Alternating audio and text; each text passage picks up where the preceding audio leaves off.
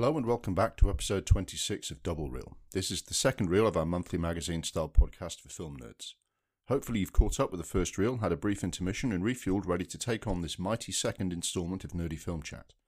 If you haven't caught the first reel yet, please do go back to your app and download and listen to it so you're up to date with all the features we've covered already this month.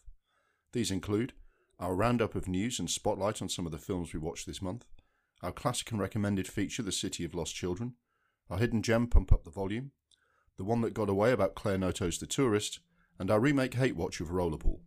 Now in Reel 2, we bring you our big conversation where we tackle a weighty topic and give it a fuller, i.e., longer discussion. First, a very warm welcome back to my co host, James Adamson. Happy to be back, mate. Let's do this. This month, we're discussing real people whose lives are so interesting or remarkable that they deserve to be made into a film. And the first thing I just wanted to, you know, what we're going to do is I've got three nominees for for their own biopic, uh, and James has got three, and we're just going to go through them and, and see what they sound like. And I think in, in that it'll kind of take us through, you know, how do people choose?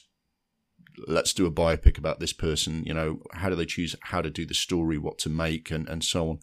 Um, you know, what the pitfalls are. But from your, your point of view, you know, biopics are like an awards favorite. The number of people who win an Oscar or nominated for an Oscar for playing a real life character is, is, is pretty high. It's a big proportion of the nominations every every year.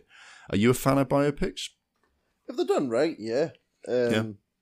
I think it's interesting to see how these people were, uh, you know, lived the type yeah. of person that they were, the problems that they had going on in their lives, because lives are miserable and you get joy in seeing other people's. Uh, misery. I think. Yeah. Um, I mean, what do you look for in a good biopic? What jumps out at you as saying, "Oh, I want to watch that," and I don't want to watch that? Um, not making it, not being too speculative with it. So, you know, obviously that Diana film that came out. Oh no, Spencer. That was god awful. Because they made it about um, Princess Diana being completely doolally. It's got to just follow the um, well, well, there's a level of speculative that's acceptable, isn't there? I mean, if you think about One Night yeah. in Miami, that's not a typical biopic in the sense that it's about like four or five real people. Is it four? It's Ali, Malcolm X, uh, Jim Brown, and Sam Cooke. It's four guys, right?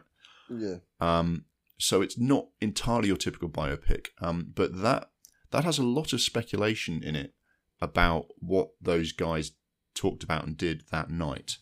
But I 100%, you know, well, I'm sure it's, it can't, because they're imagining it, it can't be 100% right, but I totally believe it. It's mm, totally consistent no, with those characters. No, so yeah, so what I mean by speculative, I don't mean being speculative about the dialogue because nobody knows what was truly said. What I mean is, don't have Muhammad Ali having ghosts or like having visions yeah. of, you know, made up psychological anomalies in his brain. Yeah, I, think your margin for error on that version of a story is is very very like limited. And If if that doesn't seem in keeping with that character, and and and you don't kind of you know if there might be some way to make that story work, but you've got you know you could fall off that tightrope really easily. Um, yeah. The thing that bugs me about biopics, and it doesn't bug everyone, is is how much they make things up or deviate from the facts or twist and turn the facts to kind of make it work as a film that that tends to grind my gears a little bit. I can I can live with well they compress three characters into one because they've only got two hours. Do you know what I mean? Or they find a way to tell things did actually happen and they more or less happened this way, but we've done a couple of things to kind of get that story across to you. When, for example, in um, two films I like overall, The Social Network and The Damned United, they make up things that didn't happen or change things from how they actually happened to tell a story that they're trying to tell. And I just feel if you're trying to make a certain point or say that a certain story was like this or a certain character was like that, if you have to make up what happened and, and change the facts to the opposite of what actually happened, I don't think you've got the story. Do you know what I mean? Yeah. So that kind of deviation from the facts bothers me, and I think that's that's the tricky bit because the reality is is that if you if you have to kind of tinker with the facts to tell that story, maybe that film doesn't deserve a biopic. Do you know what I mean? Maybe, a, like you said, you said yourself, maybe it'd be better as a documentary sometimes. Yeah, I think a good biopic also has to be appropriate. So Eddie Redmayne pretending to have motor neuron disease for an hour and a half is not acceptable. It just isn't.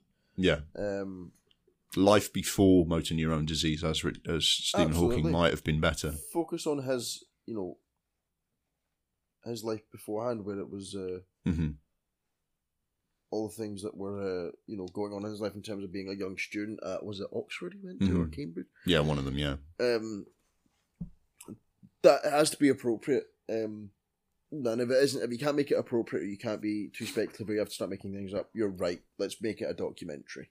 Because there's been some fantastic documentaries about real life subjects. You know what Absolutely. I mean? Um, there's some listener messages which I found really interesting. Some ideas that other people had about what would make a good film. Because I think the other thing about what's going to make a good biopic is that, that the main subject's got to be someone that you would, you know, really like to see a movie about. Um, and some of these suggestions, I think, are are in. I mean, I'm quite excited about your suggestions when you when you told me what you were doing. Um, uh, and I think that's the, the key is is that oh really I'd like to see that person's life. And Yeah. sometimes you've never heard of a person, but when you hear a film's coming out about them and you get a bit of a summary of their life, you go, oh really? Okay, um, let's give that a go because that sounds fascinating what, what they got up to. But um, here's some listener messages about the, the, the biopics they'd like to see. Uh, Ricky says, would love to see a film about the real story of Vlad the Impaler. He was the inspiration for Dracula, but he had his own very interesting life. That's a that's a good call. Uh, Bex says uh, King Eric VII of Denmark. He was the king of Denmark around 1400. He was forced from the throne and went off, uh, became a pirate, and used his pirate fleet to hit back at his enemies. Now, that's like an adventure story, but it's real life. Um, a guy called uh, Pete says William Marshall served five kings, went on a crusade, fought the French. Probably Fuck better the French. Yeah. probably better for a Netflix series. Um, obviously, I said to people, look, it, try and find people who haven't already had a biopic. Uh, and this uh, Pete says this character had a, someone loosely based on him in a film called Ironclad, but that film's shite, so it doesn't count. Is that the one with James Purefoy? Yeah. Yeah, yeah. Um, RJ says BB King had a really interesting life and great music, so that'd be like his his call for a music biopic, right? You know, you want the music in the movie for that, don't you? Um, POH says Thomas Cochrane's life would make an action-packed war film. A British naval commander in the Napoleonic Wars, so effective the French nicknamed him the Sea Wolf. Dismissed from the navy in 1814 for stock exchange fraud, so he went off to South America and organised and led the rebel navies of Chile and Brazil. Uh, inspired Horatio Hornblower and the Jack Aubrey character from Master and Commander. So he sounds like a, an interesting character. Uh, some people I've never heard of, I've no idea. For, um, Pinball88 says Simo Häyhä, I've probably pronounced that name wrong, a Finnish sniper from World War II or the 40s, believed to have killed 500 enemy soldiers Yes, in the Winter War against White the Soviet Death. Union. I do like a sniper movie, so I could I could sit through that. He deliberately didn't use sights because it gave away his position. So this guy was shooting Russians um, from 500 meters away with no scope. Yeah, yeah, that's definitely someone you want to see. He was class. Um, M. King says uh, Peter Freuchen. Um, I've, I've not heard of them, but um, apparently he was a six foot seven inches uh, Dane. Uh, he was an Arctic explorer who led a thousand kilometer dog sled expedition across the ice, lost a leg to fro- frostbite, uh, during which he amp- amputated his own toes. He wrote he wrote over a dozen books. He wrote and starred in an Oscar winning film and was part of the Danish resistance against the Nazis. Um, he was a massive, big, bustly bloke, and whenever he witnessed anti-Semitism, he claimed to be Jewish himself, even though he wasn't, and basically said, "What are you going to do about it?" And no one would ever fight him. Um, the Nazis put him in prison, gave him a death sentence, but there was nothing. Uh, that was nothing to a man who had once escaped from being trapped in a blizzard shelter by making a tool from his own frozen shit that he used to cut his way out. So, unsurprisingly, he escaped from the Nazis too. More surprisingly, after the war, Freuchen went on to win the sixty-four thousand dollar question quiz on American TV. I mean, that guy's had such a life. If you look him up, there's an amazing photo of him in a giant fur coat, and I don't approve of wearing fur, but this guy, he's just the main problem you get is who the fuck could play him. Basically, uh, Alexander Skarsgård would need to um, go on steroids for about eight months, and he's probably the nearest person who could play. To get the cunt to play Chewbacca. Yeah, yeah. Um, Red Stripe says Mansa Musa, the ruler of the Mali Empire 900 years ago, and is probably the richest man who ever lived. Not much is known about him, but a film set in that time and place would be very different from the usual. That is an intriguing idea. Um, JSA says, I'm amazed there's never been a film biopic of Leonardo da Vinci, given all he did in his life. That's true. There's never been a proper da Vinci um, biopic. Uh, this is true. There's a mini series from Italy in the 70s which sort of did it, but not a proper movie.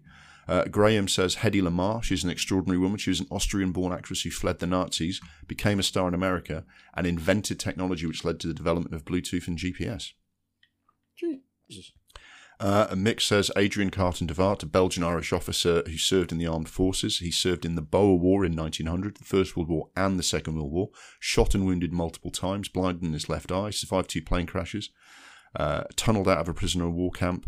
Um, after the First World War, he said, Frankly, I enjoyed that war. Um, he rose from the rank of trooper to lieutenant general and awarded the Victoria Cross. I mean, you, you couldn't make that up. If you made up that character, people would think you'd been over the top. Jasper says Marvin Gaye, what a life. Um, Ghost says Eddie Chapman, um, which there's been a film done about. Zigzag. Yeah, but there's already been a film about him, but that was done before all the good stories about him had been declassified. And, and Helen says Ada Lovelace. She was one of the one of the people, um, an early uh, female pioneer of computing, and helped invent the first computer. Um, so there's obviously you know people out there with a big interest in seeing biopics done about interesting people, and there's there's quite a lot of interesting people who've never had a movie made about them, which would be interesting to see. I mean, Ada, Ada Lovelace was featured in an episode of Doctor Who, but that's not the same as having a biopic about your own life. Do you know what I mean? Right. Yeah. So those are the other suggestions that those people come up with. I hope our suggestions live up to that. Um, what I was going to do is we've got three each. Um, and you know, we checked beforehand that we weren't doing the same ones. We almost did because I had one of yours as one of my possibilities, and I'm glad I didn't do them now because you're doing them. That's great. Yes. Um, and what we're going to do is just we're going to take it in turns to describe this person. Um, probably say would it be better as a film or as a series, depending on, what on their life and what, what you do. And if you've got an idea of the the director that would do a good job of this movie, who would play them, play this character in the movie, and if you have an idea of the style or genre of the film, I think that would be an interesting thing to do. Uh, and we'll just go through and, and see them. I'm quite excited about yours, so I'll be happy to see what you're going to do. Why don't you lead off with your first one, mate? Well, I'm not opening with the one that the the one that you're very excited for. no, no, one, save the best with, for last. I'll open with Sam Cooke. So Sam Cooke is one of my favourite um, musical artists. He's probably the fa- my, the best soul singer of all time. He's probably the best singer of all time. One of the greatest voices, um, and was uh, a singer, a soul singer back in the fifties. He started out as a gospel singer, and then to get his big break, he started just singing kind of sweet soul romantic songs. Yeah. Um, and he was the probably the biggest black voice in America. He was friends with Muhammad Ali and Jim Brown and sort of Malcolm yeah. X, although they had quite a fra- um, fric- fractured relationship, I should say. Yeah as kind of depicted on my, One Night in Miami. Um, and he, the, Malcolm X was well, according to One Night in Miami, they were pre- Malcolm X wanted him to use his voice to sing about the struggles for um that black people have or had in America in the sixties, they still have now, but. Um, he was, and he was quite powerful in the music industry, John, wasn't he? He had actually risen to the point where he had his own record company. He had, he had his own record label and um, had up and coming black artists writing songs like Bobby Womack for the Rolling Stones mm-hmm. and making loads of money and empowering these kind of people. So he was yeah. he was on the boil. He just towards the end of his life, sadly, he passed away in 1964. Um, was um, shot. At, he was shot at a motel after um, a kind of a disturbance. He yeah. basically take a, a woman had you know he invited a woman back to his motel room, and she she left the room, ran, uh, ran out, and Sam Cooke ran out after with you know barely any clothes on, um, and the motel owner shot him in the chest, killed him, and there's a lot of dispute around yeah. this this death. The woman that was with him had been famous for scamming men, where she would invite them home, get them all naked, and then steal their wallet or their car keys and run out because the man was indisposed. Yeah. Um, and it was a scam. So she'd done that before and uh, Sam Cooke ran out, and the motel owner um, shot him uh, because she felt like she was threatened for her life, scared for the other woman's life. So I am of the opinion that this woman was a scammer, and Sam Cooke has just paid the price for it. Um, there were other stories about his about his death as well, though, weren't there? Well, there's other stories that, that because he had such a powerful voice, and just at the end of his career, he started. Say he released a change is going to come, and it's about um, or a change is going to come. Sorry, and it's about you know the civil rights movement in America and how they want um, the black people won't change. They want the same rights as that white people have, and it was so powerful. It's a still a really powerful song, and allegedly he was killed by the government the same way that MLK and Malcolm X were. So yeah, um, yeah, because I mean, I've I'm I'm interested in Sam Cooke myself. I remember I was reading around them for One Night in Miami, which we did on the podcast before. Sam Cooke's been portrayed on film twice, but not in his own biopic. He was one of an ensemble in One Night in Miami, and he was a supporting character in the Buddy Holly story. And like you say, he's such a prominent figure; he does deserve his own movie. Um, so I read up on some of it at the time. Is that the the the woman who shot him? He didn't die straight away, and sort of started walking towards her, or her version of the story is that she started walking towards him, and she had to hit him with like a blunt object, and then he went down, and then he died. Um, and then the singer Etta James, um, she viewed Cooke's body before his funeral and questioned the accuracy of that official version of events. She wrote uh, that the injuries she observed were well beyond the official account of Cooke having been sort of hit once by that woman um, in those circumstances. She wrote that Cooke was so badly beaten that his head was nearly separated from his shoulders, his hands were broken and crushed, and his nose mangled. Um, there was fill the story of was yeah. shot and hit in the head. Yeah, yeah, and some have speculated that Cooke's manager Allen Klein had a role in his death because um, Klein Klein owned all rights to Cooke's recordings, but there's been no evidence of a criminal conspiracy. As as you say, um, Malcolm X was killed for being too outspoken. Uh, Martin Luther King was killed for being too outspoken, and Sam Cooke had started to become outspoken on civil rights and ended up dead as well. So you can it's understandable that given that those events and some of the, the things that have been said about it, that there were a few different theories about his death, right? Yeah. Would that uh, be would that be the main what would be the main focus of, of Sam Cooke's life? Would, would it, would it be the circumstances around his death would be the main thing, or would that just be part of it for you? What what what sort of what sort of storyline of Sam Cooke's would you envisage for him? Um, I'd like Leslie Odom Jr. to have another crack at it, but I'd like it to kind of. I don't know if it would work because Leslie Odom Jr. is of a certain age, but I'd like it to start of him just leaving um, the church he was singing at to go and make it big in, um, you know, the music industry. I'd like it to start there and then just follow his career and the people he met and the mm-hmm. relationships he formed along the way up until the point of his death. Really, um, yeah. I think that would be a very interesting film to watch. Yeah. Um, yeah, if they're going to do that, they need to do it soon because Leslie Odom Jr. is now uh, forty. I mean, he's one of those people who looks very good on it. Yeah, he's he's not. He doesn't. But you know, to get him to play like an eighteen-year-old leaving, you know. Yeah, I mean, yeah, they sometimes, you know, are they going to try and de-age him or I don't know? Fuck no, no, yeah. that's not allowed. Yeah, they just see if he can do it. I mean, I'll tell you what was interesting. I was talking to my wife about this the other the other day. We were talking about um, people when they die young and years later they're still really young and it's it's kind of weird and mind blowing and it put me in mind of the Five Bloods. And when they did the Five Bloods, do you remember? I don't know what you thought when I watched it, but it was really interesting that the the survivors of that military unit are all in their sixties and seventies in the film, and when they do the flashbacks, they just use the same actors. Yeah. And the, it works really well because it's like, well, they're remembering it and they see themselves as they are now. But Chadwick Boseman he's playing a character who died at the time and he hasn't aged. So in their minds, he's still the young man and they're the old men. So maybe they'll just do something like that. They say, look, let's all just suspend our disbelief. It's still Leslie Odom and he's going to play a young guy. Deal with it. Do you know what I mean? Yeah. Maybe give him like a certain haircut or, you know, make his, yeah. you know, yeah. You know, give him loads of like makeup that day so he looks. Yeah, I mean, Denzel Washington played quite a young version of Malcolm X at the start of that movie. Do you know what I mean? And it's fine. in his forties nearly. Just about, yeah. And um, yeah, and so what sort of style of movie is this? I mean, you sound like you're describing this as like a, a like a, a, pretty like a, a, music biopic that covers his life. Is is that well, is, what, what, sort yeah, of style of movie is this? The problem I have with it is that these ten types of films tend to not get the music right. So the Hendrix film was um, god awful because they weren't allowed to use his music. Film, the, there was a Bowie film with the same problem and the there's a Billy Joel biopic coming up, and it's not been allowed to use his music. So I would only do this film if they were allowed to use his music. So potentially have Regina King direct it again because she managed to get the music for one night in Miami. Yeah, yeah, yeah. And just do that because. Um, yeah, she did such a good job of of of, of, of creating Sam Cooke's character. Yeah. yeah, yeah, I can see that. So.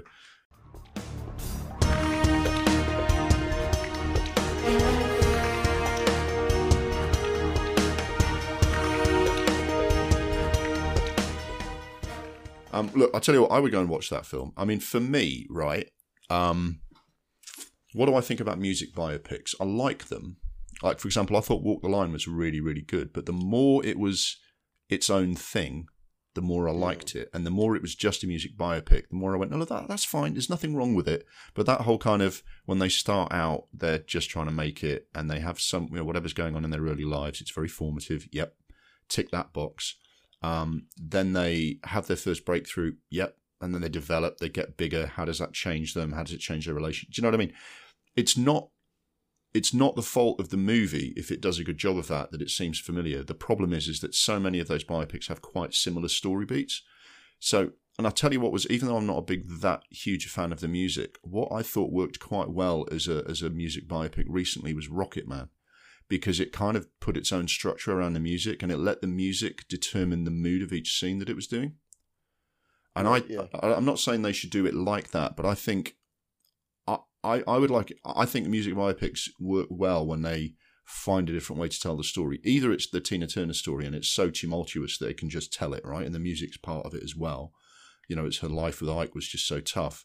But I think with something like um, this with Sam Cooke, they can let the music make the move. Do you know what I mean? It's like, well, they can almost kind of you could use the songs for the flashback structure. You can, you know, I don't know much about history. Could could be the song that plays and reminds him of his school days. Do you know what I mean? You can kind of do it in that way because the music is usually what sells this movie, and the emotions in that music, you know, that what what you're feeling, I think, is very a very good way to tell the story, so that it's not just.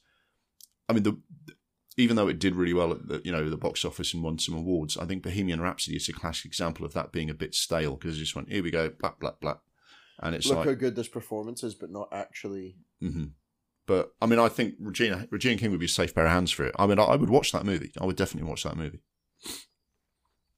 Is there anything else about Sam Cooke that you would want to see go in the film? I mean, it's you know, he had some. Mem- I mean, would you would you do that? Would you touch on what happened in that night in Just how Miami? he wrote his songs, like he's got. No, I wouldn't do the one night in Miami thing. I'd have his relationships with Muhammad Ali and all those people. Mhm. Um, there, but I, I wouldn't do that. But I like the the the song you wrote, Chain Gang. Yeah. a chain gang's obviously a, a group of uh, like prisoners just kind of working on like the roads or just Mhm. working in the fields. He met a group of them while he was just driving somewhere Mhm. in America, and he gave them like a packet of cigarettes and like something to drink, and just you know asked them their stories, and then wrote a song about them. That's really cool. That's what the type of thing you should be like talking about. You Mhm. know, um, Yeah, I could I like- could see that being quite quite fun. You could do that where he meets the guys, and the you can almost have a bit in the scene where whatever they're singing or whatever whatever they're whatever they're doing to keep their spirits up in the chain gang morphs in the movie into Sam Cooke's song. Well, yeah, and you there's the story of Sam Cooke is told by his music. So he wrote the song, you know, "You Send Me," Mhm. um, and that was about um, you know just the, the woman that he loves, um, and he wrote it, but it wasn't allowed to be released for about a year, just to like write. So he'd written it, recording it, was waiting for it to be released. Um, wasn't allowed to um release it, so he would go up to women in bars and say, "Darling, I've just thought of a song about you on the spot, so." uh, I'm going to sing it to you. And he'd sing the song to them, be like, oh, well, that's romantic. He'd take them home, have his way with them. He was he was a bit of a he was a bit wayward in his And- sort of monogamy, wasn't he? But then the song would come out a year later, and about a hundred women across America, probably at the same time, went, oh, He's playing our song. song for me. yeah, yeah, yeah, yeah, yeah. Definitely, I think he's and he's an interesting character. I think in some of his some of his uh, dealings in life. That's that's you know that's interesting. I'd I'd, I'd definitely watch that movie. So, um, you, you good on Sam Cooke? Shall I shall I yeah, throw one yeah. out? So we're sort of in music biopic territory here as well. Um, but my first suggestion is uh, Josephine Baker. Now, enlighten us all. So, first of all, Josephine Baker has had a TV movie made about her in the 90s, but some of the most interesting stuff she did has only been de- declassified by sort of military intelligence since then, which just goes to show an interesting life she had. So, there is more story to tell that they couldn't tell back then, and TV movies don't count anyway. Josephine Baker was uh, a, a black woman, uh, maybe uh, well, African American. I, I couldn't be 100% on the um, you know exactly how mixed race or, or, or, or not she was, but she was Josephine Baker. She was born in 1906. Um, she was a dancer, singer, and actress, and she um, found herself, unfortunately, because of the times, unable to really make any headway in her career in America. So in the 20s, she went to France, where she became an instant sensation. She performed at the Folies Bergère in Paris, which is a really famous club. She basically performed topless or, or only wearing like a beaded necklace and a short skirt made out, out of artificial bananas. And she became absolutely iconic. She was a symbol of both the jazz age and the roaring 20s. She was, um, I think she was painted by Picasso. She was written about by Ernest Hemingway. She was this huge figure in America. Eh, sorry, in, in, in France, having made a bit a big name for herself in uh, uh, uh, France. She tried to go back to America to kind of see if she could make her name there, but unfortunately, all the attitudes and the racism and the dismissing of her was still there. So she said, "Fuck it, I'm going to make my name in France." So she just basically became this huge, huge star in in France, and she she starred in films. She was uh, you know, she renounced her U.S. citizenship, became a French national, and married a French industrialist in 1937, and she had children and raised them in France. Now, as World War II approached, here's where things get really interesting. She uh, uh, basically volunteers to help with the French war effort against the Germans. Before war actually breaks out, she uses her celebrity to gather intelligence on the Germans on behalf of the French government by going to parties at the French embassy and meeting all the, the visiting German people uh, and she's so engaging, and she's uh, no one thinks that she, you know Josephine Baker's a spy. Of course, she's not. She's a like one of the most prominent figures, and so she's hiding in plain sight. And she would chat away to all these German diplomats and people, and gather information and give it to the French government to try and help them.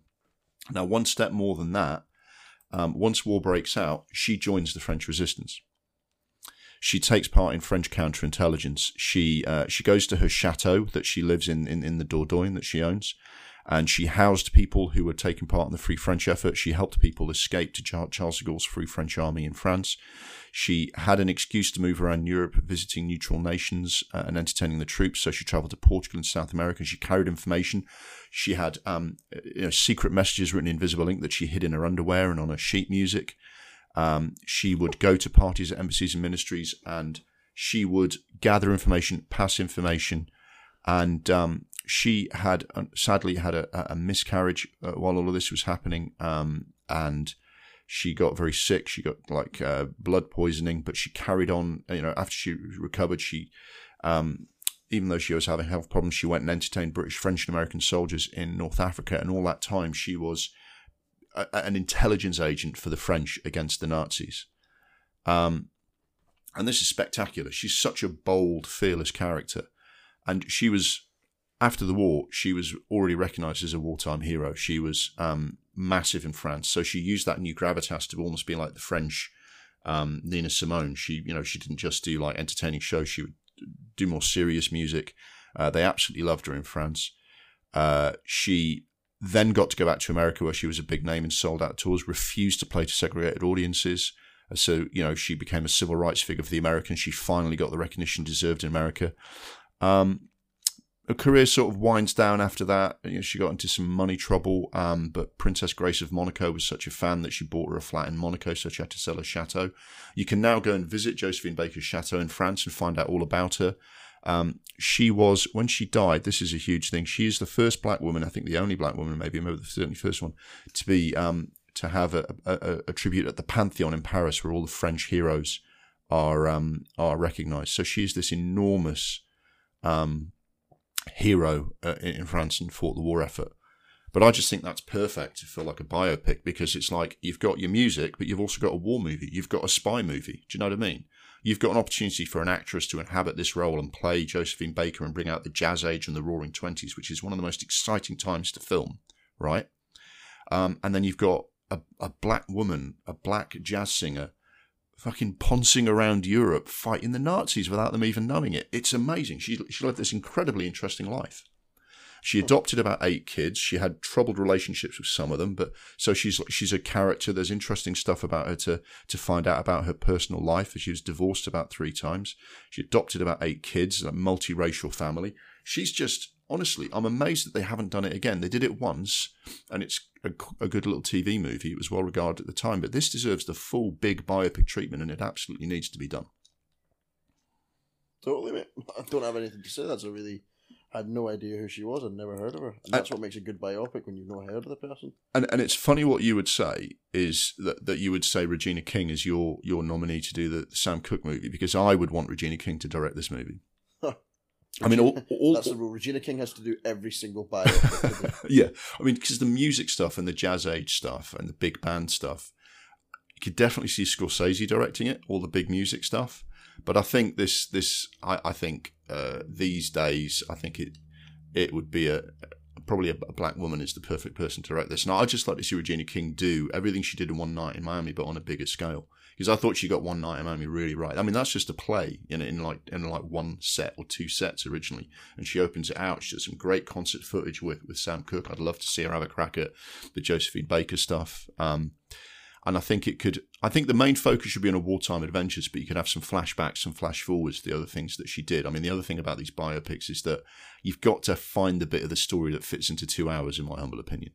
Um, but maybe try and include. She did a speech at the March on Washington with Martin Luther King in the '60s. I think it would be find a way to fit that in, and otherwise focus on that exciting wartime stuff and her kind of jazz age stuff. And I thought maybe Zendaya could play her. Interesting. Um, but yeah, that's that's my call for Josephine Baker. But I just think, God, that, that's a fucking movie already. Do you know what I mean? It doesn't, you know, written itself, hasn't it? Yeah, yeah, it's got everything. Okay, should I go into my next one? Yeah, you you do your next one now. Right. So my next one is. You ready? Mad Jack Churchill. Yeah. Now this is the one I almost did as well, and I'm glad I didn't, so you can have a free run at it. Um, so, but he's quite a character. I'm looking forward to this. Mad Jack Churchill. Let's just. I'm, i want to get everything right about this man because I don't want to do him a disservice. Yep. Um, he was an officer during the war. Yep. During the Second World War, sorry. Um, no relation to the, the famous Churchills like Winston well, Churchill. That, that comes into play here. So yes, yes, it does. Um, but in reality, he wasn't part of their fa- yeah, family. But was, it's something that he was. Um, he was born in um, Colombo, Ceylon, which is Sri Lanka um, today. Um, so he was like a an empire, a colonial, a colonial brat. So he studied. He, he relatively privileged life, um, and then studied at uh, the military college at Sandhurst. Yeah. Served in Burma, then left the army in 1936 um, to become a newspaper editor and a male model. Um, uh, he appeared in the film uh, the Thief of Baghdad, um, using his talents of archery and the um, the bagpipe. Mm-hmm. Um, appeared in the film Yank at Oxford. He took part in the Aldershot military piping tattoo in 1938 and took second place, and represented Great Britain at um, the World Archery Championships in Oslo. And I hear all the listeners saying, James, why are you telling me this? Well, here we go. In the Second World War, he resumed his basically his commission his position um, after Germany invaded Poland. He was sent to France and the British Expeditionary Force. Um, and some of his men were ambushed by a German patrol um, near Richebourg, and Churchill gave the signal to attack by raising his broadsword. Which I don't, believed, I don't, I don't believe a broadsword was standard issue for the for the British British Army in World War II. No, they they kind of stopped using them about 500 years 250 years ago yeah um i love this guy. he um there's a he allegedly i reckon this is true he is the last recorded kill with a longbow. Yeah. Because I, I by that point it was so like the weapon that had been so important for 10,000 years was now redundant. He's the last kill with it um, Not to interrupt your flow, I just want to ask a really quick question while it occurs to me. Has Mad Jack Churchill ever been added as a character feature or add-on that you can play in a Call of Duty or, or other kind of oh, online could you imagine? If you could buy a Mad Jack Churchill character, even for Fortnite or something, but especially for someone like Call of Duty, wouldn't that be amazing? Mad Jack Churchill, yeah. He, um, I I would love that. Um, Activision should throw all of their money at that. So, he was the reason he would still use his bow and arrow and his broadsword. He believed that any officer who goes into action without his sword is improperly dressed. um. So yeah, he would. Um. He got d- deployed in Norway. Um. As the ramps fell down on the first landing craft, he leapt forward. Um. Playing the bagpipes, playing March of the Cameron Men before throwing a grenade and charging into battle. he received the Military Cross and Bar. He then decided he was going to uh, Italy. He was deployed in Italy, landed in Catania with his Scottish broadsword, longbow, and arrows under his neck and his bagpipes under his arm, and he used these at the landings in Salerno. Um, he was ordered to capture a German town, a German observation post outside the town of Molina, uh, which would have, um, which was controlling a pass leading down to the Salerno beach. So basically, just kind of cleared up the the route for the the landing parties. He captured, infiltrated the town, captured the post, and took 42 prisoners, um, including a mortar squad. I think it was just him and himself. Mm-hmm. Him and a corporal. Yeah, captured 42 soldiers. Um, someone described him as a, described him as an image from the Napoleonic Wars. Um, he, he then, after taking the town, walked back to the town to retrieve a sword which he'd lost to hand to hand combat. On his way there, he encountered disoriented American patrol mistakenly walking towards enemy lines. Um, the NCO, the American NCO in command of the patrol, refused to turn around. Churchill told him that he was going his own way and he wouldn't come back for a bloody third time. He was he wasn't going to come back and save them. Mm-hmm. So he he was finished in Italy. Uh, he then went to Yugoslavia to support um, Josip Broz Tito's uh, partisans. Yeah. Um, he, he basically was um he was just doing war shit. Um, he then got captured. Um, he was him and his uh, like patrol or his um squad um were they'd been given an objective, but it was quite a bloody battle. Only himself and six other managed to reach the objective. A mortar shell killed everyone apart from Churchill, who just decided to play "Will You Know Come Back Again" on his bag- bagpipes as the Germans advanced. he was knocked unconscious by grenades, knocked unconscious, not killed. um, he was captured, and because he was related to Winston, oh, well, because his name Churchill, the Germans believed he was related to Winston Churchill and thought he would um, be a really valuable. Thought prisoner, he was. Right? He wasn't, and they took him as a prisoner. Um, he was then taken to um, Sachsenhausen concentration camp, um, which he escaped with three RAF officers. Um, they were then captured again at the German coastal city of Rostock. They were taken to another concentration camp, Tyrol, guarded by SS troops. Uh, a group of prisoners um, told the German army, which is different to the SS, that they thought they were going to be executed. And the German army um, basically protected the. Allegedly, we don't know how true this is because it gives the Germans humanity, and the Germans didn't really have a lot of humanity, did they? Um, but the SS guards were going to kill Captain Jack Churchill, allegedly, but the German army stepped in and said, no, you're not going to do that because they outnumbered them. Um, yeah. After that, the prisoners were released by the Germans, and Churchill, Jack Churchill, decided to walk 93 miles um, and encountered an American armored unit in Italy. So by this point, the war in Europe has ended, and um, Churchill's thought, "Fuck this! I'm I still want a bit of war." So he decided to go to Burma, where there were some large land battles against the Japanese being fought. Mm-hmm. By the time he'd reached India, Hiroshima and Nagasaki had been bombed and the war had ended. Churchill was said to be unhappy with the sudden end of the war, saying, "If it wasn't for those damn Yanks, we could have kept the war going another ten years."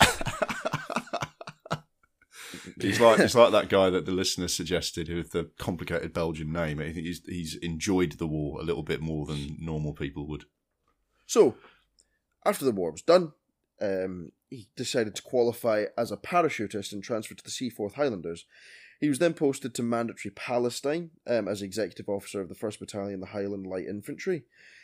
In the spring of 1948, as what tends to happen in Palestine, uh, there was a conflict, and he was um, basically charged with um, not really getting involved. He was told to not get involved and just kind of keep an eye on things of what was going on. He doesn't sound like the ideal candidate for so, that job. There was a Jewish hospital, uh, the Hadassah Hospital on the Hebrew University campus on Mount Scopus, Jerusalem. And he was told to not get involved, but he got involved anyway. And um, managed to evacuate 700 Jewish doctors, students, and patients, saving their lives from the attack from um, Arab forces in Palestine. That was um, the, that was, was the first Arab-Israeli war, wasn't it? I think. And he was categorically told by the British government not to get involved, and he got involved anyway. Um, he then further appeared in the film Ivanhoe um, by Metro Goldwyn Mayer, and just to appear as an archer and then later served as an instructor at the Land Air Warfare School in Australia, where the, he became a keen surfer. Um, and then he came back to Britain, where he was the first man to ride the River Severn's five foot uh, tidal bore, designed his own surfboard. Um, I didn't know about the surfing. That's really yep, thrown me off. He, yep, he retired in 1959, where his, according to this article, his eccentricity continued. He startled train guards and passengers by throwing his briefcase out of the train window each day on the ride home. He later explained that he was tossing his case into his own back garden so he would not have to carry it from the oh, train Oh, station. I have heard that story. That's amazing. Yeah, And yeah, then- I've heard that. After that, he just liked sailing ships on the Thames and playing with radio controlled model warships. He died in 1996 at 89 years old, and in 2014, the Royal Norwegian Explorers Club published a book that featured Churchill, naming him as one of the finest explorers and adventurers of all time.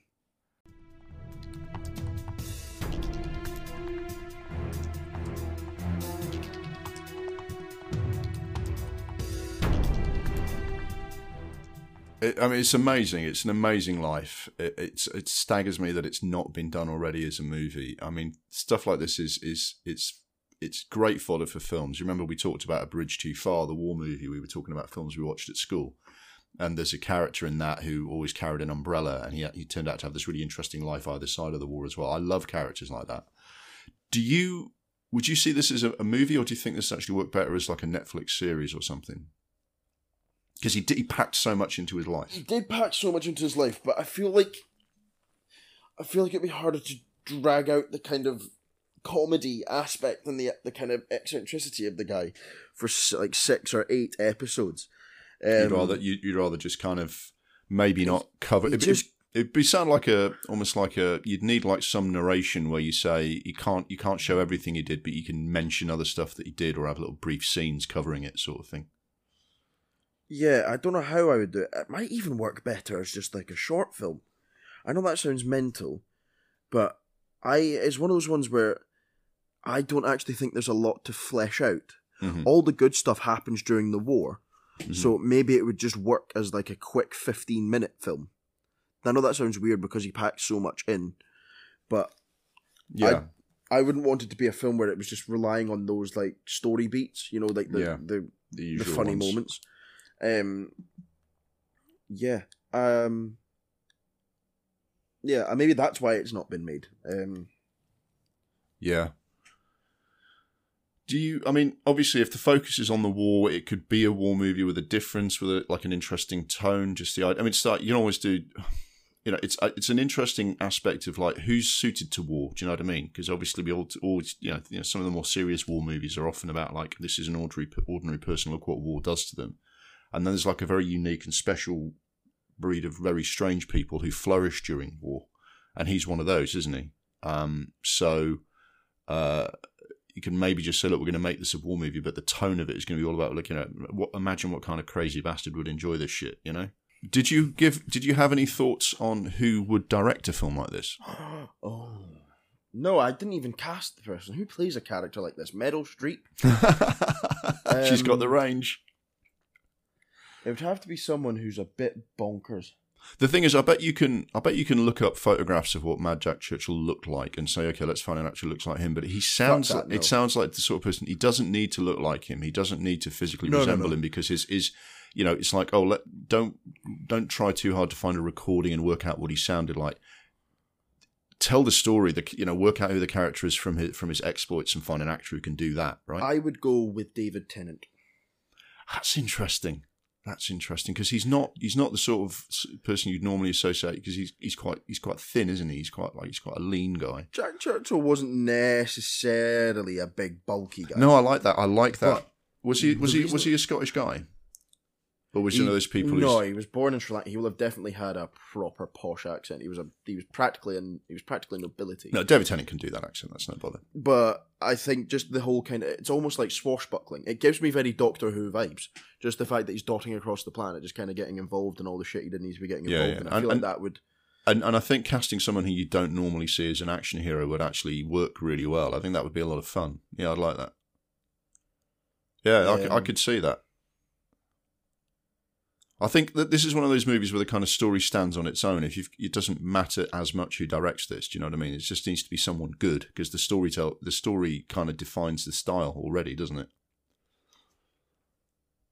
yeah. I I would go with that director wise. Oh, it doesn't really matter as long Yeah. as you get the right person to play the lead. Mhm. Um, I think so, someone someone British or at least someone who might not, even though they're not British, they kind of get the kind of there's a there's a Taika there's a, Waititi. there's a British quirk in sta- yeah, yeah. Why not? Yeah, I think that's perfect. That's really good. That kind of um, the the he would get it. He would get it. You're absolutely right.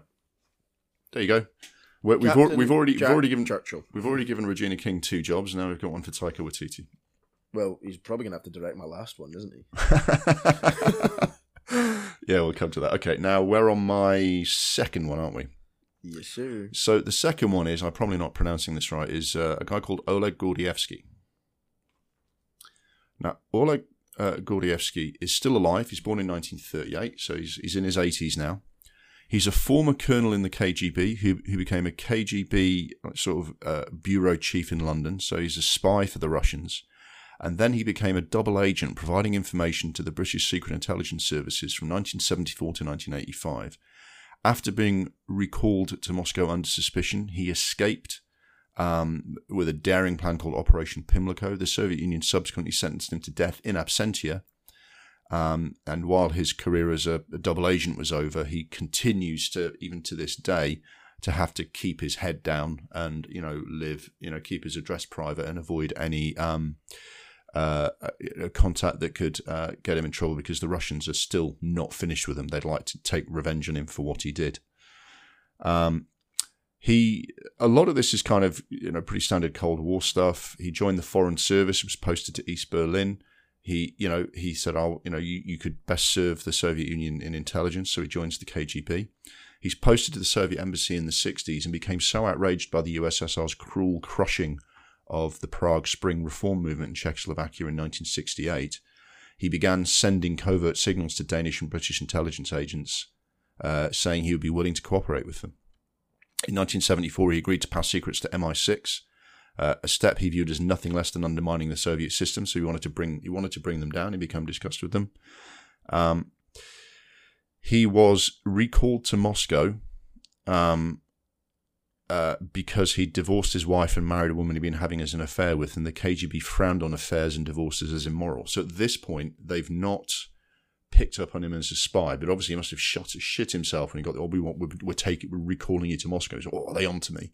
but they weren't onto him. It's just they did disapproved of of um, of divorce and sort of brought him back and said, "Do this."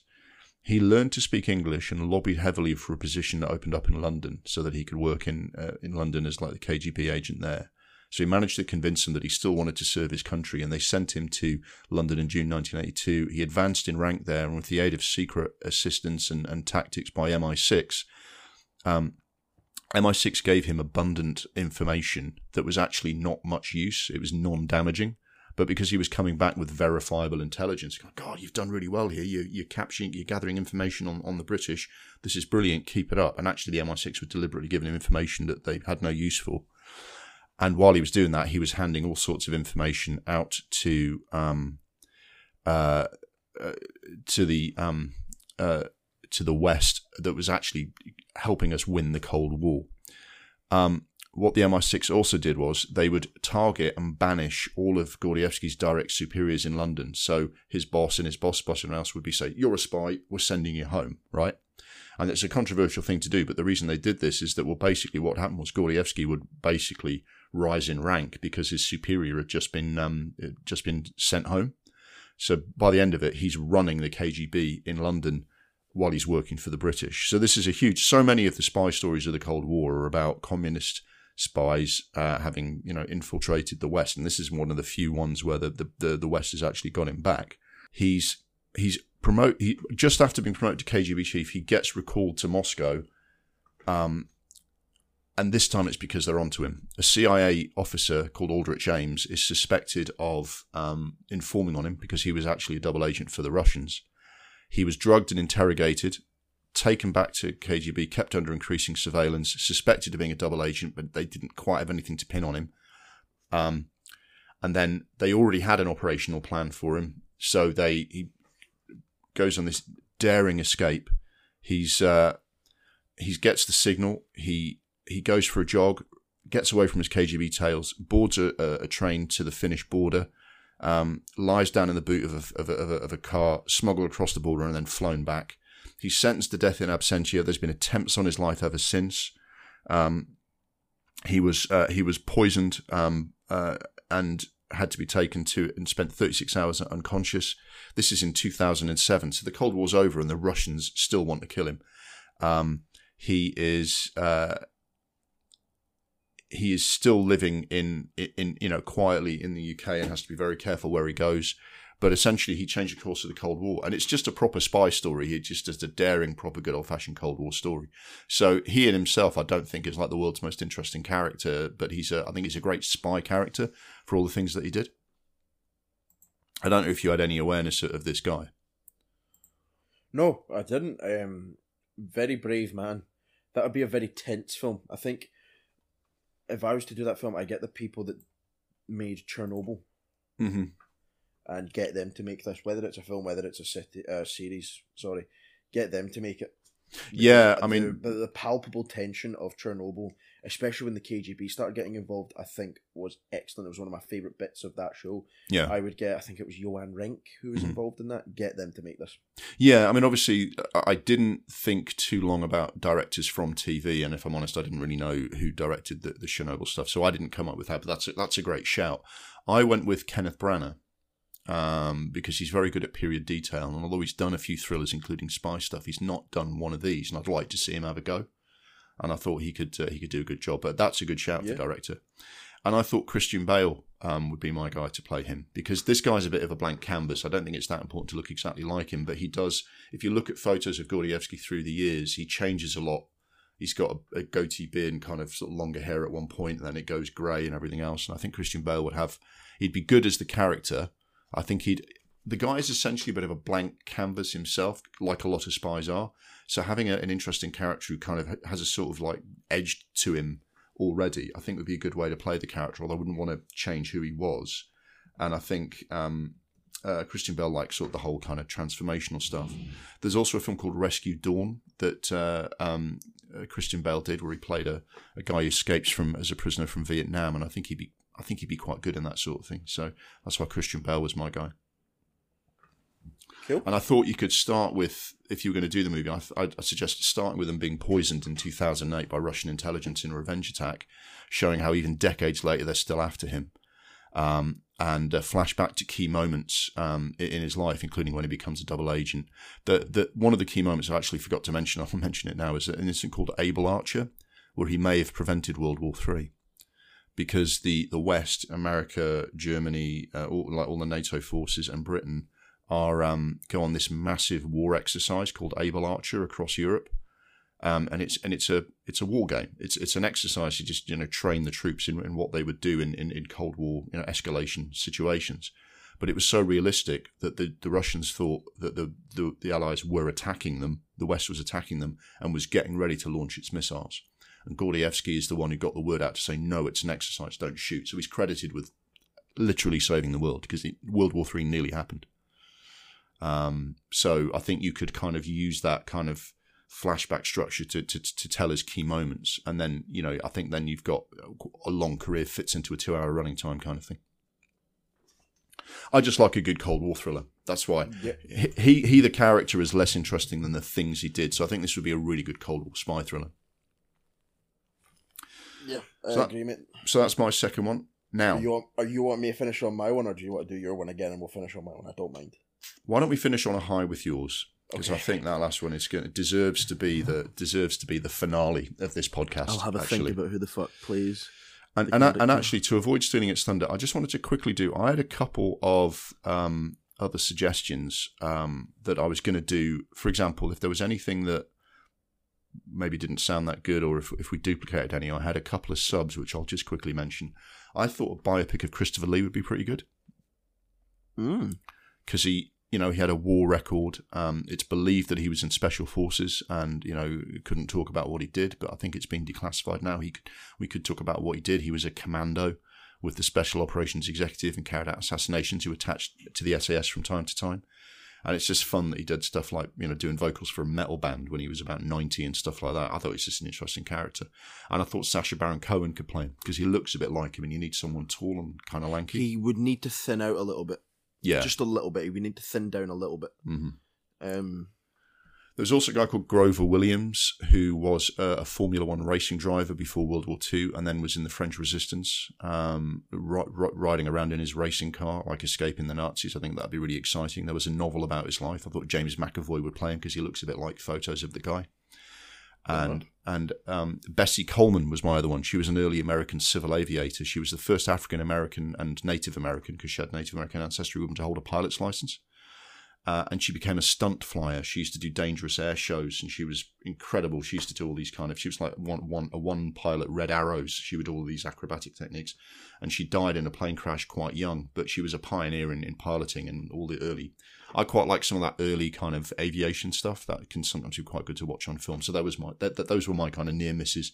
People I could have could have chosen. I don't know if you had any others that you thought of other than those three, but My honourable mentions, um, Alcibiades. Do you know Alcibiades or Alcibiades? no, who's that? He was a prominent figure in ancient Greek politics around about the 360s. All right, he basically just cucked and fucked his way around Greece. He basically made cucks of the king of Sparta, the king of Persia. He basically got fell out. He was a prominent figure in Greek politics, but ended up shagging everyone's wives. So was basically chased out of Greece. And he was a brilliant. He was a brilliant tactician. He was very smart. He was involved in the m- military aspects of things, and um, he was um, basically he he knew everything about the Greeks. So to save his life and go to the Persians because they would have killed him on sight. He said, "I've got all this information about the Greeks." Went um, and started serving the Persians. Shagged the Persian king's wife. Right.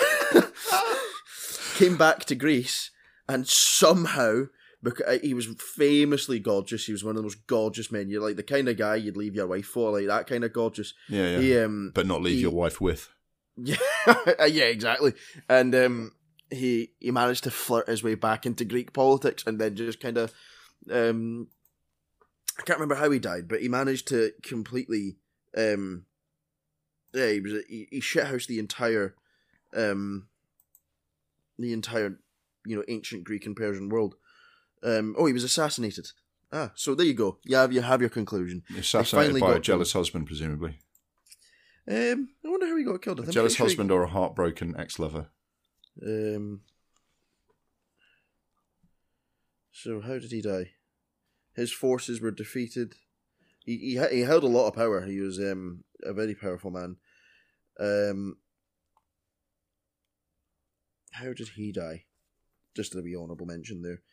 Um. He, he was killed by a shower of arrows. He just let himself die, basically. Oh, that's interesting. I was. He would have been one of Went them. out with a bang. Um, I had another one. Who was my other one? Um,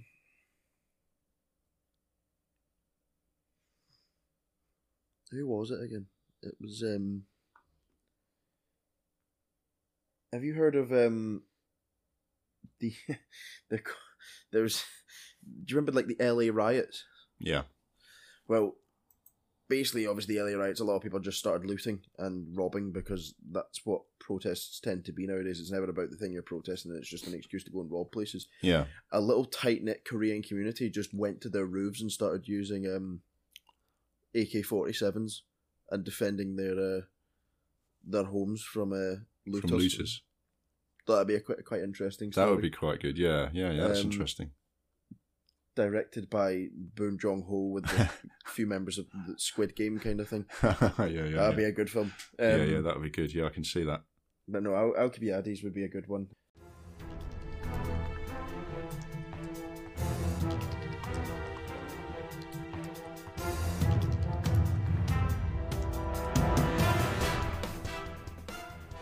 Anyway, do you want me to let Yeah, you just carry nice on? one. Yeah, I'll, I'll do my last one, and I will finish on yours because I think yours is going to be a, a, fitting finale. The boy. So I may not be pronouncing this right because I'm not very good at how the different consonants are pronounced in Chinese. But this uh, this character is called uh, Zheng Yi Sao. Uh, she is a, wo- a woman who lived. Thank you. She's a woman who lived in the 18th to 19th century. She hasn't made uh, had a proper film made about her life, although a character based on her life appears in one of the Pirates of the Caribbean series at World's End. Uh, and there was an Italian film called Singing Behind Screens, which fe- features people watching a stage performance about her, but which is a fantastical, stunning. So no one's ever actually done a proper biopic of her. Uh, she was uh, the girlfriend of a pirate, or she married a pirate, and then after that pirate died, she um, uh, got into a relationship with the with the other sort of leading pirate who controlled this fleet, and eventually became the unofficial commander of the Guangdong Pirate Confederation and controlled 400 ships and 60,000 pirates. She was so powerful that they were uh, essentially able to do battle with the Portuguese Empire, Qing China, and the East India Company. They were a military force in the region, and this woman in the late uh, late 1830 19th century was one of the leaders of this pirate fleet. Um, awesome. She, uh, she, the guy she married was called Zheng Yi. She married him. She was she was originally called Shi Yang, and she sort of changed her name when she married this guy. Um, and they fought against the, the, the Qing China government, or that's King with a Q. Um, they built a fleet that basically were enriching themselves as pirates, but would actually get raid cities and towns and essentially make war on, on opposite governments while you know to, to protect themselves. There was a period of infighting among pirates, and Zheng Yi was able to unite the pirates through a confederation where they had all that stuff they talk about the pirate code in um, in Pirates of the Caribbean. That actually was a real thing. They had a code of conduct for pirates uh, and you know rules about who could like benefit from the booty, and they looked after them, and they were essentially um, their own navy. And he fell overboard and died. She took over his ships because someone had to take over immediately, and she formed an alliance with uh, Zhang Bao, the other leading pirate, and um, quite quickly formed a romantic relationship with him. There were rumors that she was having an affair with him already, um, and by you know essentially marrying him, she consolidated her power as the two of them united the fleets and became um, uh, this giant fleet of pirates that uh, then went and made war. They um, they broke through blockades of bays that were intended to stop them raiding and, and basically became a power in the region. Eventually, the all the authorities in the area, all the navies in the area, stopped doing anything else they were doing and united to fight these pirates until they had an almost kind of you know unbeatable force to, to make them. So there's this giant kind of battle, naval battle. The Portuguese and the British have you know have joined in. They're out. Finally, they're outgunned and outnumbered, and the supply lines have been cut. They've got no chance. And unusually, and maybe this is hard to do in a movie, but instead of going out in a blaze of glory like your your Greek guy, she surrendered and negotiated a settlement where not only is she not put in prison, um, she gets a settlement of a large amount of money and some uh, uh, some property and walks free. She negotiates just because they're so sick of having to fight all the pirates that she walks free, negotiates a surrender where they dismantle the pirate fleet, and she goes to live quietly and runs a gambling house, makes a lot of money, a second fortune, uh, and dies peacefully of old age, um, having fought and survived giant naval battles against the great the world's great powers in, in, in the in the Eastern world. Right. So who's playing her then? Now, for me, I I've gone a little bit traditional here. I'm sure there are other sort of great Chinese actresses have a go, but I've gone for uh, Zhang Ziyi. Yeah. Who did she not play that similar character in Pirates of the Caribbean? Or am I making that up?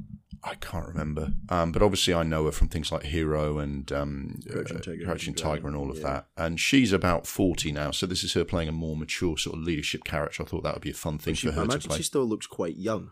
Yeah, um, yeah. I mean, this is the thing. It would be ironic that they have to kind of age up a 40 year old to look like a real 40 year old, but they, you know, I haven't seen her in a while. I'm just making sure.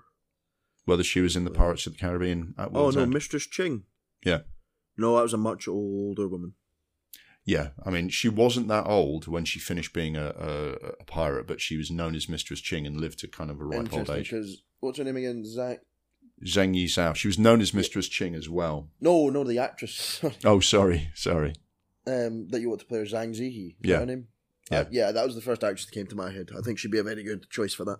Yeah, and um, I think you're looking at sort of a, a Chinese or East Asian uh, director. Ang I mean, Lee.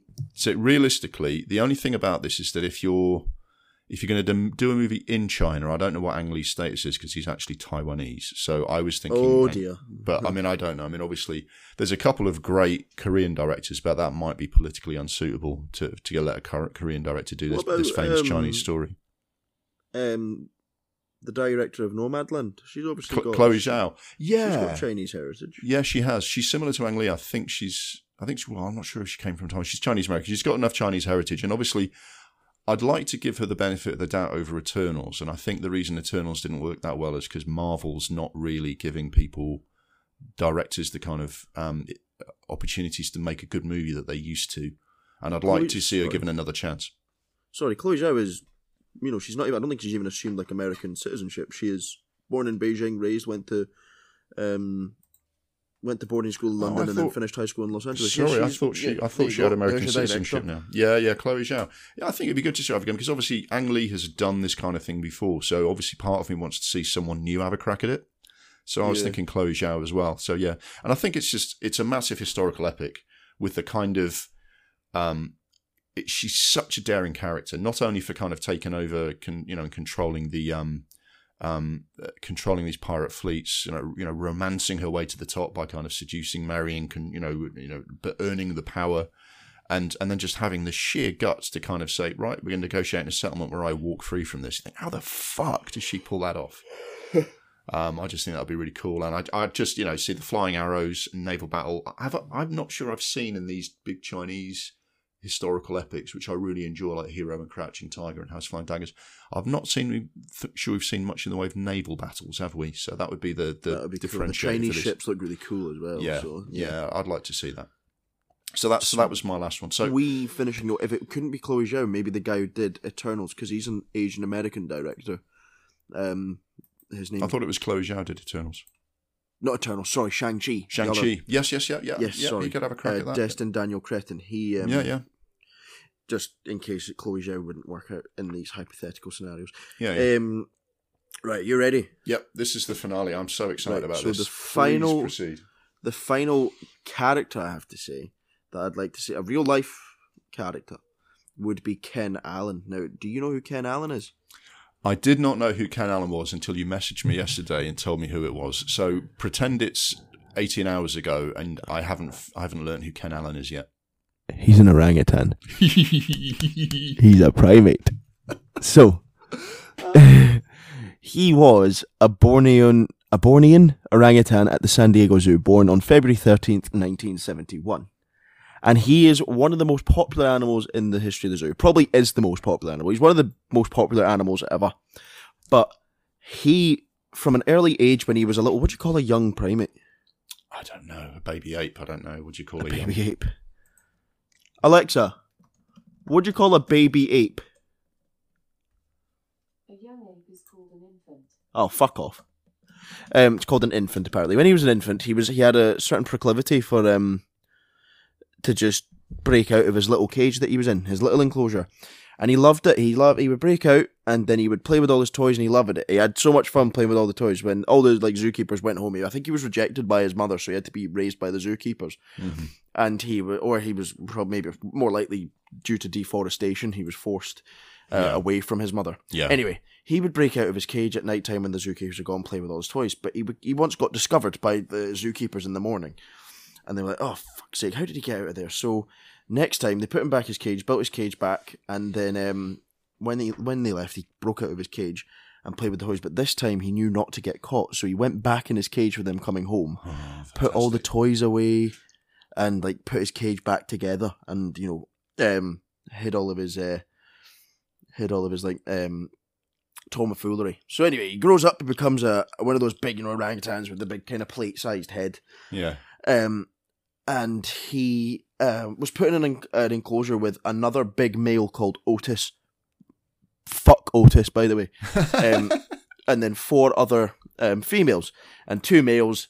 that Otis gets very protective, and they, they basically were just fighting and bickering all the time. Yeah. So um, Ken Allen was forced to um, be put in his own enclosure by himself, and this made him very unhappy. Obviously, they're they're sociable animals; they Yeah. they enjoy the company of others.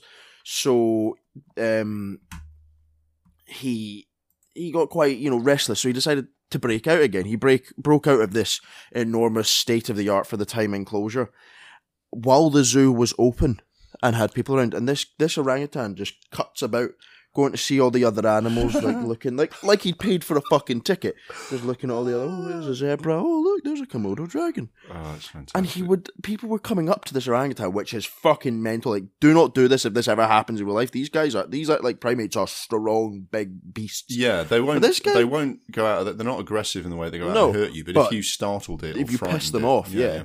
Um, but he was, he was just, he would just sit at the enclosure, and people were coming up to Ken Allen and getting photos with him, Oh, it's amazing. Just he posing for selfies. So, he, and then the zookeepers are like, "Oh, you bastard! There's a big orangutan uh, out of his enclosure." So they went up to him and they said, "Ken, come on, Ken," and he went, "Yeah, sound." And just walked back to his enclosure. Didn't have to put him in like a thing around his neck. Didn't have to like drag him or tranquilize him. He walked back to his enclosure. Oh. They went back in, locked it.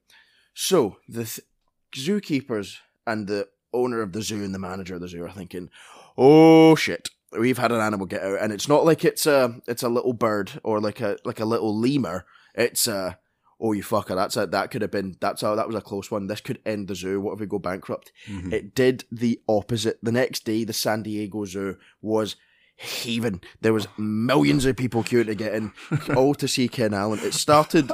It started a movement where people had T-shirts, bumper stickers, free, and a fan free club Ken Allen. that said "Free Ken Allen." Someone wrote a song called "The Ballad of Ken Allen," which was written about him. Oh, I love this. So, what did they do? They used it as their own kind of advantage. The zoo. They made hundreds of money, and they um, Ken Allen became this huge, this huge star, and the San Diego Zoo was thriving. But they thought we can't keep having him escape. Like this one time thing was a funny thing. Like, oh look at this gentle orangutan because he'd been raised by humans. I think it avoided being a nasty situation because he was Mhm. comfortable with them from a young age. yeah, So what they did was they got two uh, female orangutans to stay in his enclosure, thinking, right, maybe he'll be a bit more. Maybe he'll, he'll chill out a little bit, he'll calm down, and he'll have like his, you know, his two female orangutans to keep him happy and keep him Yeah. company. No. Um, what he did was, do you know this bit? Because I don't think it's on any of the articles, right? If you want to watch it, there's a guy on YouTube, Count Dankula. He's got shitty political opinions, but he does these brilliant stories um, about um, all these characters. And he, uh, for this, I watched the video that he did on Ken Allen, and Ken Allen, um, basically, these two female orangutans were in the enclosure. He showed them how to break out of the enclosure too how to use the sticks, how to use the stones, how to do whatever. So he, was showing them how to break out. Luckily, they stopped it, and um, he, managed to stop them from. Um, The, the bits that I that I read that I really enjoyed was how they started watching the enclosure to see how he did it to try and work out how he escaped. Figure it out. And the thing was, he was bright enough to know that they were looking at him, so he never tried to do it when anyone was watching. So yeah, what they had to do was they couldn't wear the zookeeper outfits. They had to wear the like civilian clothes. So That's right. They dressed up as civilians, and even then, he recognised them and, and, and knew it was them watching him, so he didn't do it. It's So- tremendous. Yeah. Um, he escaped and uh, escaped again, but remember Otis? Yeah. Both of these occasions, I think at least on one of these occasions, he went over to his old enclosure where Otis was and just th- started throwing rocks and shite and stuff at Otis because he fucking hated Otis. Bang, have that, you dick. And antagonized, and it drove Otis fucking mental. He's like, how the fuck is that guy out there fucking antagonizing? It was amazing. He had his arch nemesis. Um, anyway, so he has his second escape. He got out and the no, no. He had three escapes: the Three June escape- thirteenth, July the 29th, and August the thirteenth. He was never violent to anyone or aggressive, um, Except and- Otis. except to Otis. Yeah, but fuck Otis. Um, and what they had to do was they had to hire experienced rock climbers, and basically Ken Allen proof an enclosure. Yeah, they went there to anything that looked like a handhold had to be cut off or shaved off to, or they basically got the rock climbers to basically say, "Can you climb this wall?" And they would so well, he could climb that, he could climb that, etc. And basically proof the wall and get make sure that um, Ken Allen couldn't climb it. And it cost them forty thousand pounds to eliminate the. Um, I think they made more than that in the t-shirts, though, didn't oh, they? definitely. Well, I don't know if the zoo made that, but the ticket sales, you know, Yeah, more yeah. than justified it. And then um, didn't get to escape for you know. It, this was in 1985, and then unfortunately, at the age of 29, Ken Allen had developed prostate cancer, and he was euthanized just to you know kind of put him out of his misery and not have him in any pain Mhm. on December the first, 2000. Um, Time magazine in 2011 listed Ken Allen's story as one of the top 11 zoo escapes. It's one of the top escapes ever. Fuck escaping Alcatraz, The Shawshank Redemption. Oh brother, where art thou? This, is, the this is a best class- escape This is a classic ever. escape movie.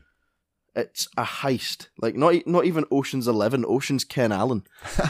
you know, that I love this. I love Ken Allen. It's Ken great. Allen. Is, oh, didn't even say the best bit. His nickname was Hairy Houdini. Harry Houdini. I liked Monkey Papillon, but Harry Houdini is more more um more is better. It's got catch, better of a catch, isn't it? It's got a better ring to it.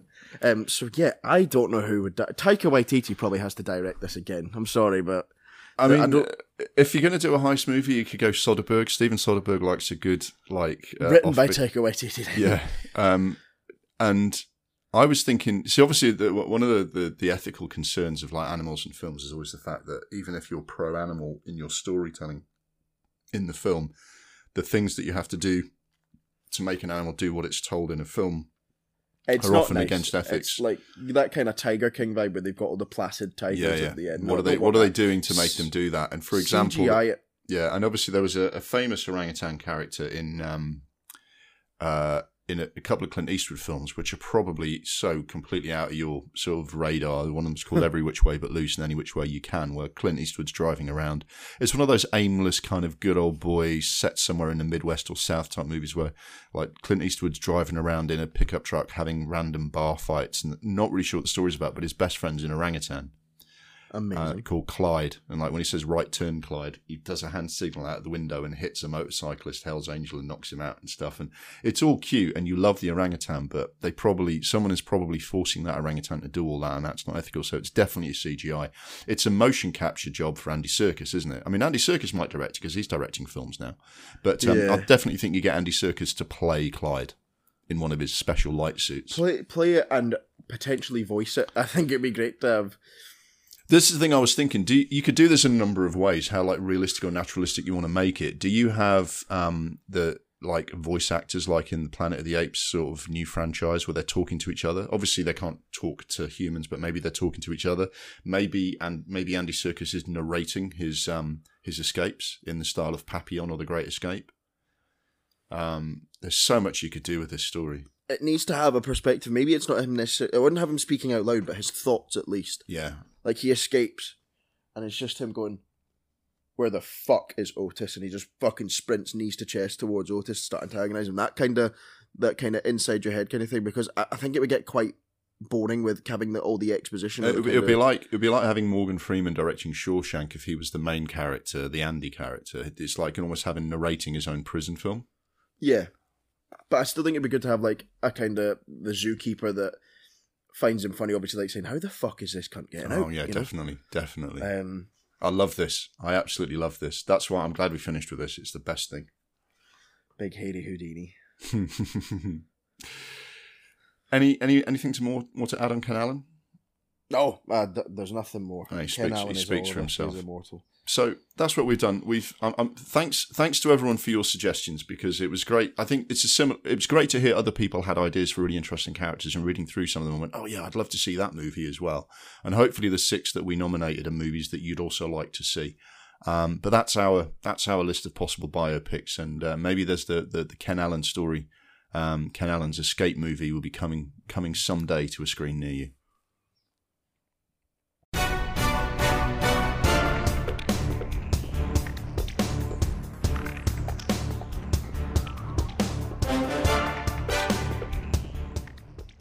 That's all for this month's episode of Double Reel. Thanks for listening and for making it all the way to the end. Thanks also to my co host, James Adamson. The podcast was edited in Audacity and hosted on Anchor FM. We are grateful for their continued support. The music was Mistake the Getaway by Kevin MacLeod. Pump Up the Volume is available to buy on disc and rent or purchase digitally on Google Play and YouTube. Claire Noto's The Tourist has its own chapter in the David Hughes book The Greatest Sci Fi Movies Never Made, and the script is available to read online. Outside of Double Reel, you can find us both hosting a non film related podcast, The Adamsons Versus. Our latest episode, The Adamsons versus the Second Amendment, is out now. So, this is me, James Adamson, signing off, and This is me, James Adamson, signing off. our next episode will be our regular episode 27 next month. Keep an eye out for any special episodes we decide to do in future. If you enjoyed this podcast, please like and subscribe and tell your friends. Until next time, stay safe, watch lots of films, and may your life be as awesome as you pretend it is on social media.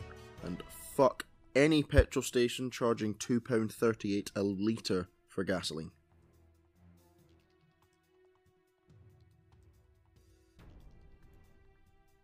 We're here to go. Ah, fucking twat.